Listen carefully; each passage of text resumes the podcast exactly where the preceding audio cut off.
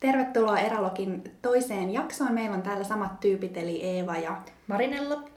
Ekana ihan super iso kiitos kaikille, jotka kuunteli ekaa jaksoa ja, ja kommentoi meille somessa ja kertoi ajatuksiaan. Me ollaan saatu tosi ihania kommentteja ja viestejä mm. ja ne lämmittää sydäntä tosi paljon. Joo, aivan ihania. Kiitos vaan kovasti. Miten on viikko mennyt? No ihan hyvin kiitos. Tota, ollaan sunkaan tätä mm. jaksoa suunniteltu, mutta Siinä lomassa on myös ollut suunnittelemassa talviluonnonpäivää Nuuksioon. Siisti. Mitä siellä on? No siellä on talviretkeilyä, luentoja, sitten siellä on tulistelua ja tätä saunomista ja osa jää sitten yön yli siihen haltijan välittömään läheisyyteen majoittumaankin. Eli ihan supersiisti. Joo, kolmas kahetta järjestetään, mutta siitä sitten lisää tuonnempana. Mitenkäs, mitenkäs sun viikko on mennyt? No ihan tosi kivasti. Mä oon vähän kanssa suunnitellut tulevia reissuja. Okei. Okay. Ja pääsiäiselle mä oon vähän suunnitellut sellaista minivaellusta Irlantiin. Irlantiin? Minkälainen vaellus? No jos nyt kaikki menee niin kuin mä oon visioinut, niin mä lentäisin Dubliniin ja sit siitä pikkusen etelään lähti sellainen vaellusreitti, millä mä tekisin sellaisen niin kuin parin päivän setin ja kävelisin ehkä joku 80 kilsaa. Parissa päivässä? Joo. Uh. eli, kova. eli treenikausi on alkanut. Ai, mahtavaa. M- sun, m- miten sä muuten treenaat noille sun reissuille? No, mä teen vähän kaikkea. Tänään mä oon, oon juossut ja sitten tietty aika paljon kaikki jalkaa ja, jalkoja ja selkää ennen kaikkea. Okei, okay, mahtavaa. Varmasti olisi ihan suotavaa itsellekin. Pitäisiköhän tässä orientoitua kesäkuntoon 2035? Siihen ehtii kyllä. Vähän meidän tämän päivän aiheeseen liittyen mut kysyttiin eilen töissä, että onko ikinä retkellä sellainen fiilis, että tämä ei ole yhtään kivaa. Ja mun vastaus oli, että jokaisella mun retkellä on vähintään yksi päivä, jolloin mä mietin, että miksi mä olen täällä. Että minkä hiton takia mä käytin mun neljän viikon kesäloman siihen, että mä oon täällä sateessa ja suolla ja mä oon maksanut itteni tästä kipeäksi ja muuta mökeillä ja biitseillä ja rentoutua ja mä vaan täällä kahlaan ja tarvon. ja ja sitten on semmoinen pieni eksistentiaalinen kriisi, että miksi mä tätä teen. Joo, voin kyllä samaistua ihan täysin. Joka ikinen reissu, joka ikinen retki, niin tulee kyllä itsellekin ihan sama tilanne eteen, että miksi mä oon täällä. Miksi mun piti lähteä yksin? siis jep, ja taas. taas. Mutta mut se on ehkä sellaista, mihin on niinku nyt tottunut, että, että jokaisella retkellä tulee se fiilis, että tämä oli kyllä niinku tyhmin päätös mun elämässä. Ja se, sen, niinku, sen kanssa on oppinut elämään ja se vaan kuuluu niihin retkiin. Kyllä, olisi toisaalta tosi tylsää, jos kaikki menisi aina ihan täysin putkeen, koska ainakin musta tuntuu, että ne parhaat storit, missä mä aina itse kirjoitan, niin ne jollain tavalla kyllä liittyy näihin näihin ahdistu, ahdistushetkiin tien päällä. Ja jotenkin siitä tulee niin kuin, ainakin mulle semmoinen todellinen selviytyjä fiilis, että kun on niin kuin selvinnyt taas siitä niin kuin suurimmasta ahdingosta ja, ja siitä fiiliksestä, että nyt niin kuin tekee mieli keskeyttää tämä homma ja lopettaa koko roska. Tota, luuliko sä, että äh, sattuuko meille vaan jotenkin tosi paljon vai eikö jengi vain puhu näistä jutuista? No siis mä väitän, että koska me mennään ja tehdään aika paljon niin kuin ihmisinä, niin, niin meille ehkä senkin takia sattuu enemmän mm. kuin ehkä jollekin toiselle, joka pysyy enemmän himassa tai pysyy uskollisemmin juuri sillä vaellusreitillä, eikä lähde hortoilemaan siihen reitin viereen, koska siellä näytti kivemmalta. Kyllä. Mutta mä luulen, että näistä ei myöskään ihan kauheasti puhuta. Mä luulen kans. Ja myös siinä yksi syy sille, miksi meidän tämän kertaisen jakson aiheena on retkimentaliteetti. No Eva, milloin sulla on ollut viimeksi ihan kamalaa sun retkellä ja miten sä selvisit siitä? No nyt kesällä mä olin Pohjois-Englannissa vaellusreissulla ja se oli niin fyysisesti ja olosuhteiden puolesta tosi rankka reissu. Mä olin monta päivää putkeen, kävelin suolla, kengät ja sukat märkinä, mä olin niin reisiin asti kurassa. Ja mä olin välillä ihan tosi tosi loppu, joka päivä sato. Ouch. Ja yhtenä päivänä mä olin sitten tarponut taas koko päivän sateessa. Ja sitten mä menin siihen vähän reitin viereen sellaiseen niin kuin hylättyyn latoon syömään eväitä. Ja siis, mä olin niin kuin päästä varpaisiin märkä. Kaikki mun kamat oli märkiä. Ja sitten mä sain siellä vähän surullisesti jotain välipalapatukoita ja mietin, että miksi mä niinku oon täällä? Mikä tää homman nimi nyt tässä oli? Mikä toi mut taas tänne? Niin, et taas. Et koska Tämä ei ollut eka kerta, kun mä oon kamat märkänä jossain toivomassa, että olisipa, märät, tai että olisipa kuivat sukat. Miten sä selvisit siitä? No sit mä söin ne mun eväät ja sit mä tein sen, mitä mä teen yleensä aina, eli pistin sen mun vaellussoittolistan soimaan ja päätin, että nyt mä kävelen tunnin tosi reippaasti. Okei. Okay. Että tapahtui mitä tapahtui, niin tunnin mä tykitän. Sitten sen jälkeen niin katsotaan tilannetta uudelleen. Ja sitten mä harpoin sen tunnin ihan täysillä. Ja sitten mä tulin sellaiselle farmille, missä siinä farmin kulmalla ne myi kaikkia herkkuja. Mm-hmm. Siellä oli kaikki limuja ja vesiä ja suklaata ja karkkia ja, ja.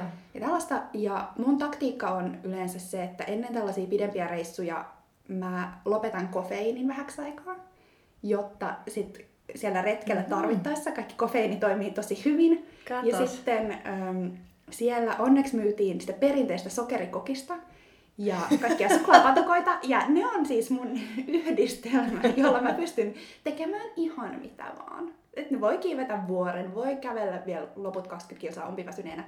Ja sitten mä vetäsin siinä sen kokistölkin ja söin sen suklaan ja sitten harpoin siitä viimeiset viisi kilsaa ihan täysillä seuraavaan kylään ajatelemaan, että mä oon viideltä perillä. Että viideltä mä oon suihkussa. Ihan mahtavaa. Mun täytyy varmaan ottaa toi sama tota, metodi käyttöön.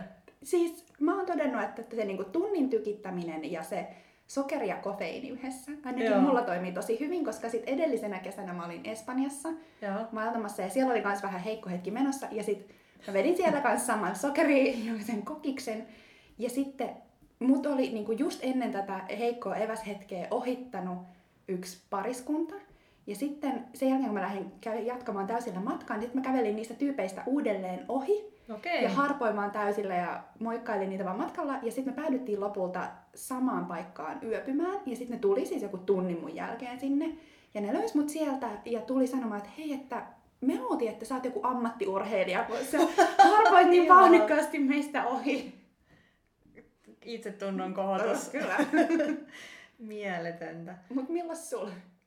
No ihan tota, ensimmäisenä tulee aina mieleen mun Bosnian vaellus, kun mä olin tota, äh, White Trailin avajaisissa. Mm. Um, olisiko ollut, sitä on nyt kaksi vuotta. Ja me lähdettiin sitten haikkaan sitä tota, jyrkintä nousua ja jyrkintä laskua, mistä, tota, mitä sivusinkin tuossa meidän aikaisemmassa podcastissa. Kiivettiin ylös. Uh, oltiin yö sitten vuoristomajassa, tota, aivan ryytynyt, siis oh. niin kuin ihan ihan kauhea kiipeäminen. On siis mm. sellaista jäistä vettä. Me oltiin kiivetty tunti, mietittiin, että pitäisikö meidän vaan kääntyä takaisin. Että sade mm. näyttää vaan jatkuva ja säätiedotus näyttää vielä surkeampaa. Ja, ja mitä jos tuolla vuodella tulee pilvet ja ukkonen tai jotain mm. muuta, että sitten ei ole enää niin turvallista kulkea. No ei mitään, me alettiin leiri vähäksi aikaa pystyyn, mm. koska mä olin kuitenkin vaan vähän aikaa siellä Bosniassa ja olisi ollut tosi sääli jättää se reissu kesken, koska sitten taas milloin mä pääsen uudestaan niin. sinne tota, ei mitään, pidettiin sadetta, tota, odoteltiin, että se lakkaa ja no, jotakin ihmeellistä tapahtui, siis taivas mm-hmm. aukes. Oh. Joo, aurinko tuli esiin, jatkettiin matkaa, kiivettiin, tota, tosi rankka, siis rankin mm. pätkä, mitä mä oon koskaan tehnyt millään mun vaelluksella. Mm, taisin sammua sinne mun patjalle ihan niin kuin välittömästi, kun pääsin sinne meidän vuoristomökkiin. Ja aamulla lähdettiin sitten laskeutumaan tosiaan tonni 200 sieltä sitten sinne lähimpään kylään ja, ja tota, me oltiin kävelty ehkä 200 metriä, kun polves napsahti. Mm. Tiedätkö, mulla on juoksijan polvi, mm. kun mä oon harrastanut puolimaratoneja ja sä tiedät heti, mm-hmm. mikä se kipu on, kun se tulee. Ja sä tiedät myös sen, että se ei mene ohi.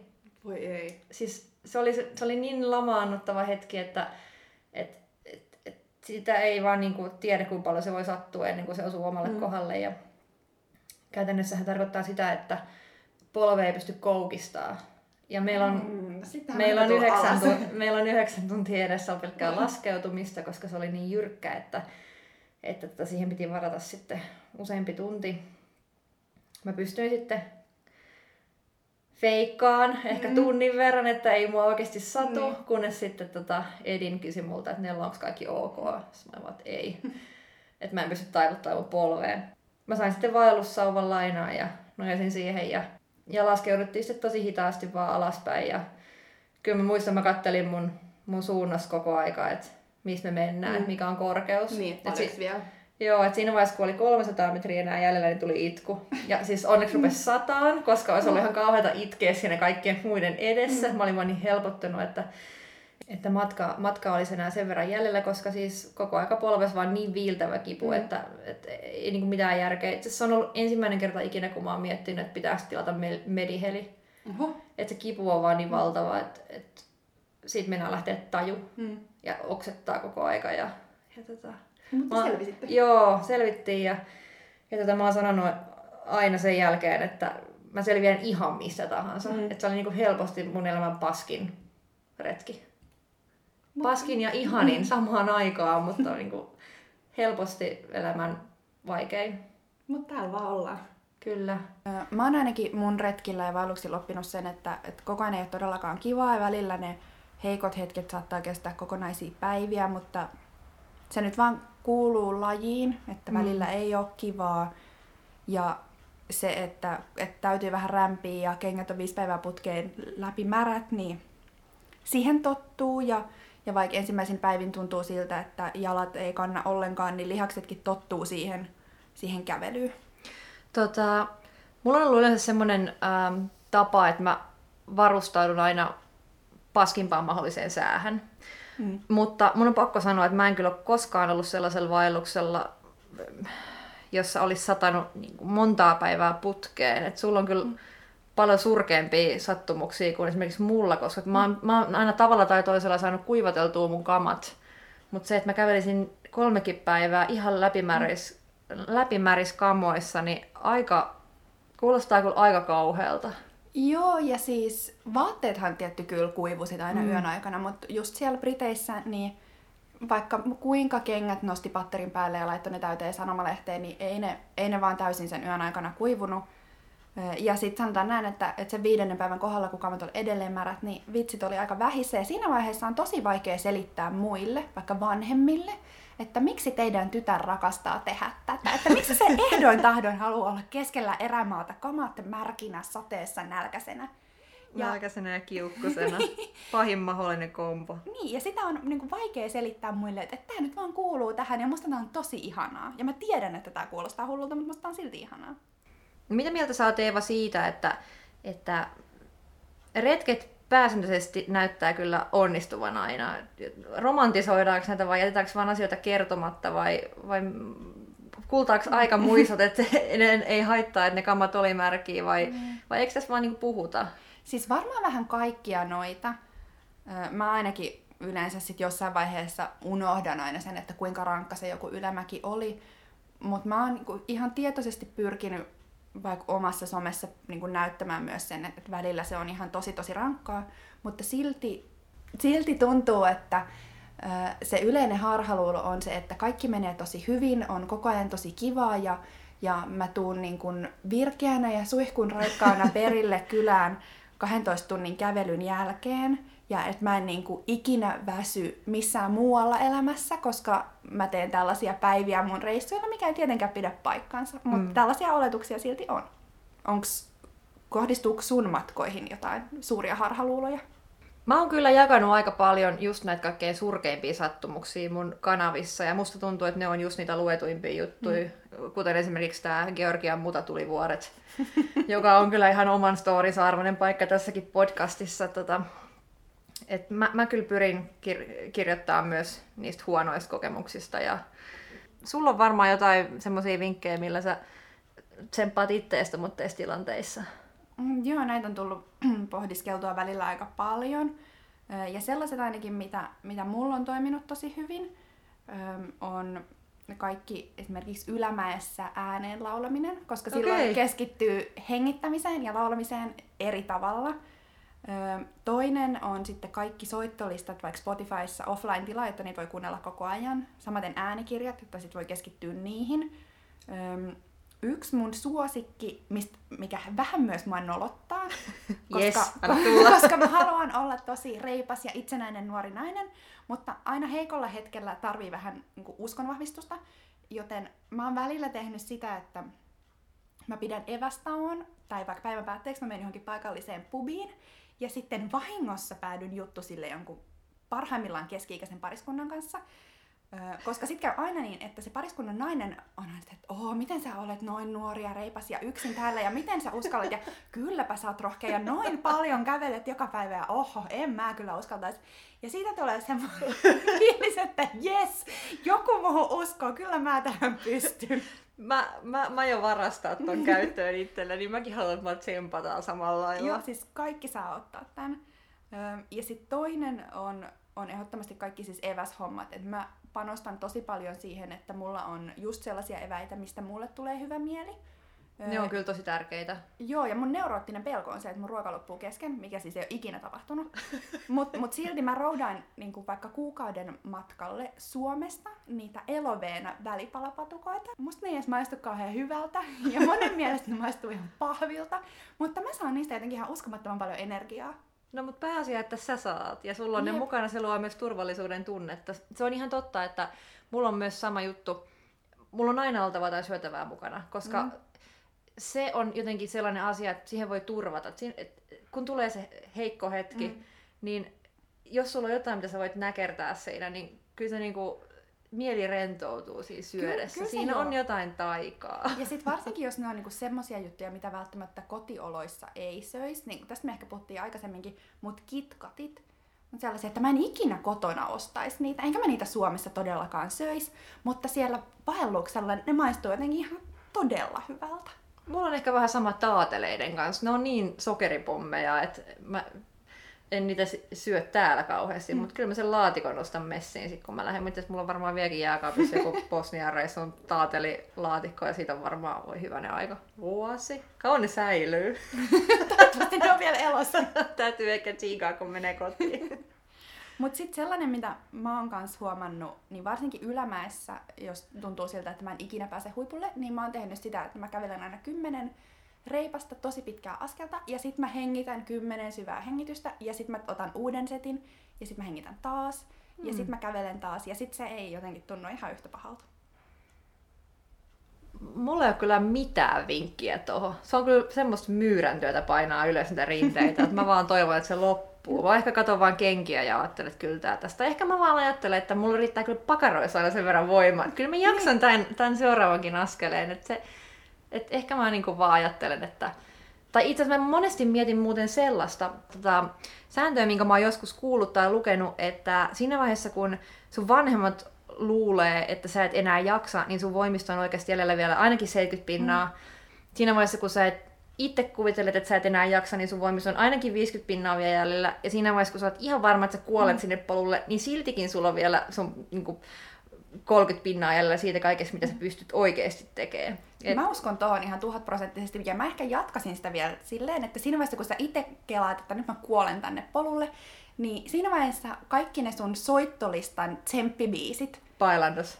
Bailandos, Beyoncé, Kelly Clarkson, mikä tahansa, niin sillä niin kuin, jaksaa painaa vielä pikkusen lisää. Ihan, kyllä, tämä on, tämä on aivan, aivan totta.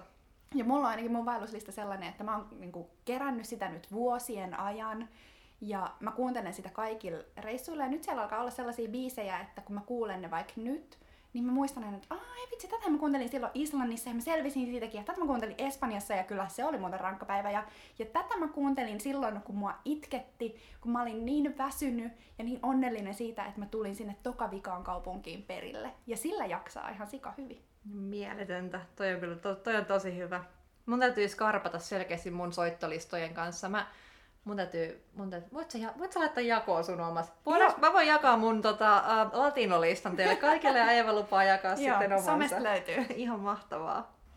No me kysyttiin teiltä, että minkälaisia survival tipsejä teiltä löytyy ähm, niille hetkille, kun tosiaan kaikki menee ihan päin puuta. Mitäs sieltä nousi? No yksi oli ainakin sellainen, että siinä vaiheessa kun tuntuu vähän heikolta, niin, niin kandea laittaa se teltta tai majapaikka pystyy aika nopea ja laittaa lämmin ruokaa ja sen jälkeen mennä sinne telttaan makuupussiin ja juoda viskiä.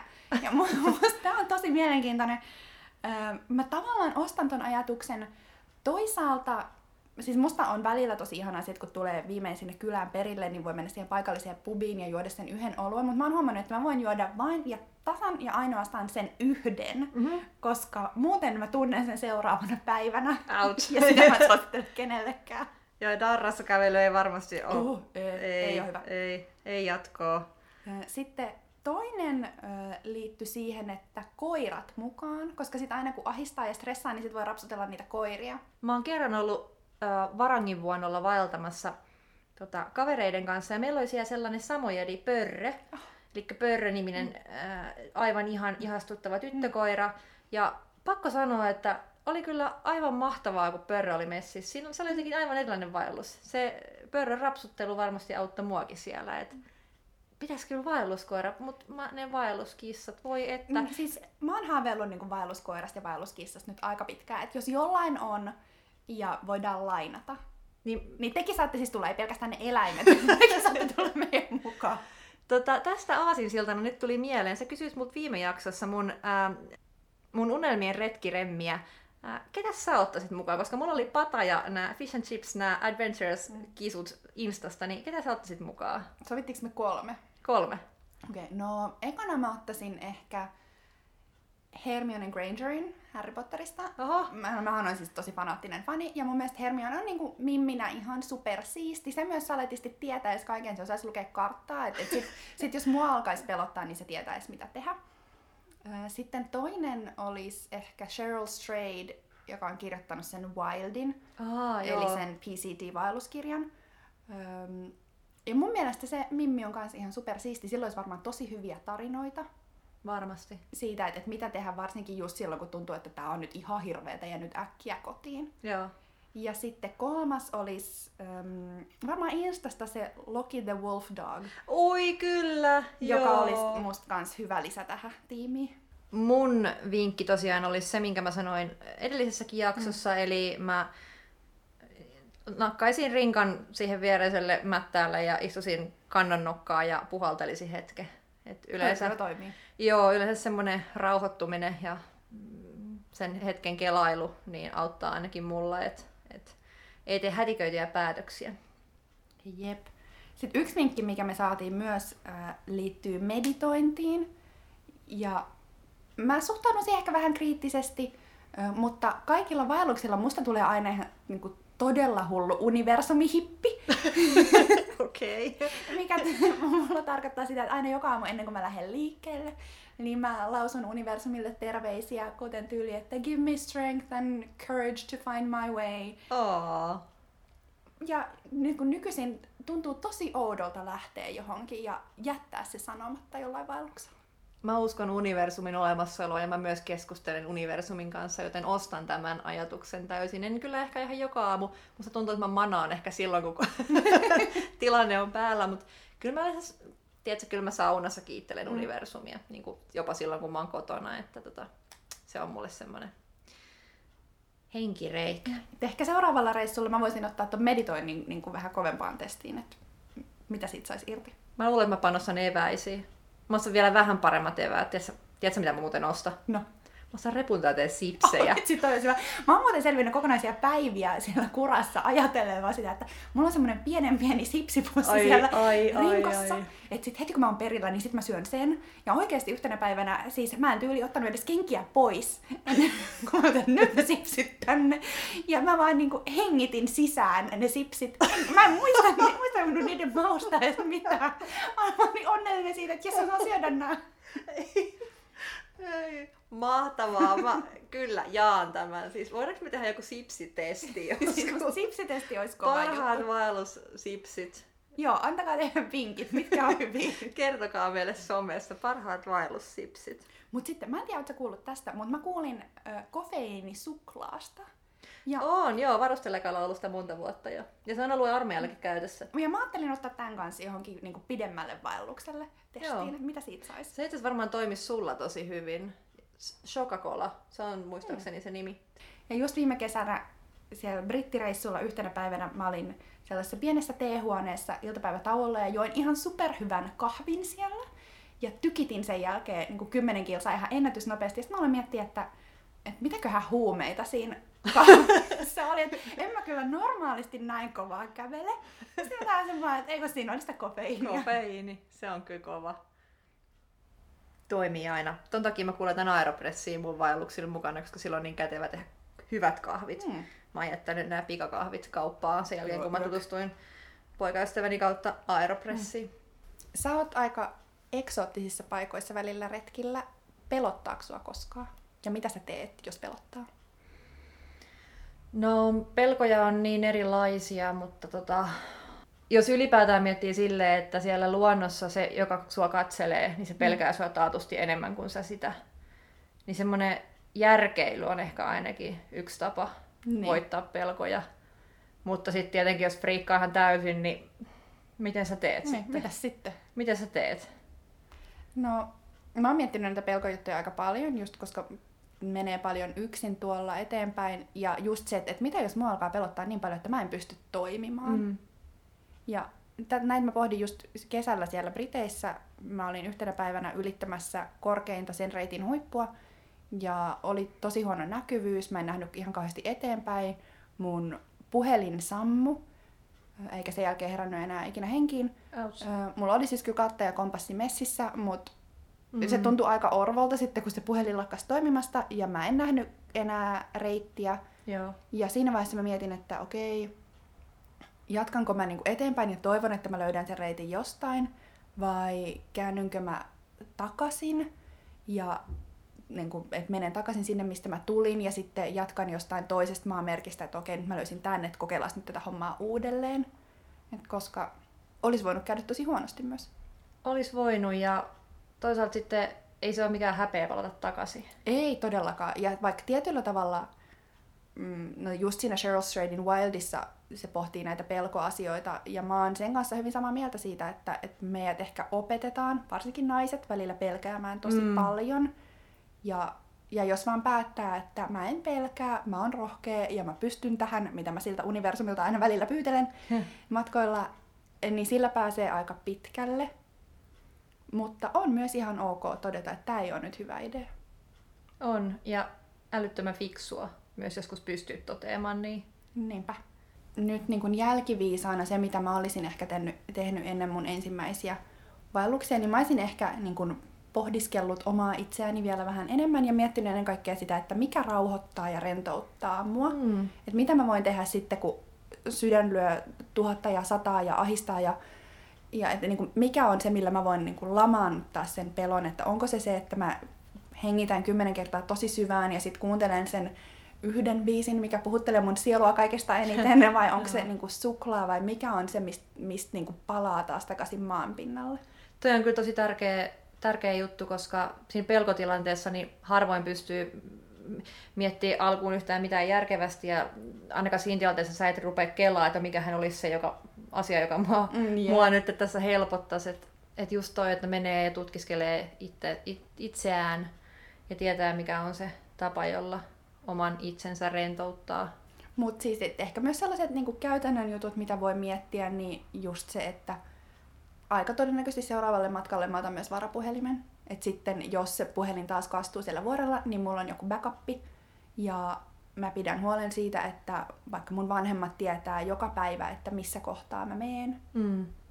Että sitten jos jotain käy, niin, niin aina voi tehdä jotain. Ja mun on esimerkiksi ollut nyt kesällä mukana sellainen vähän niin kuin GPS-trackeri, mistä niin kuin mä pystyn sillä ilman niin kuin puhelintakin kutsumaan vaikka helikopterin, jos Missä sä hankit sen?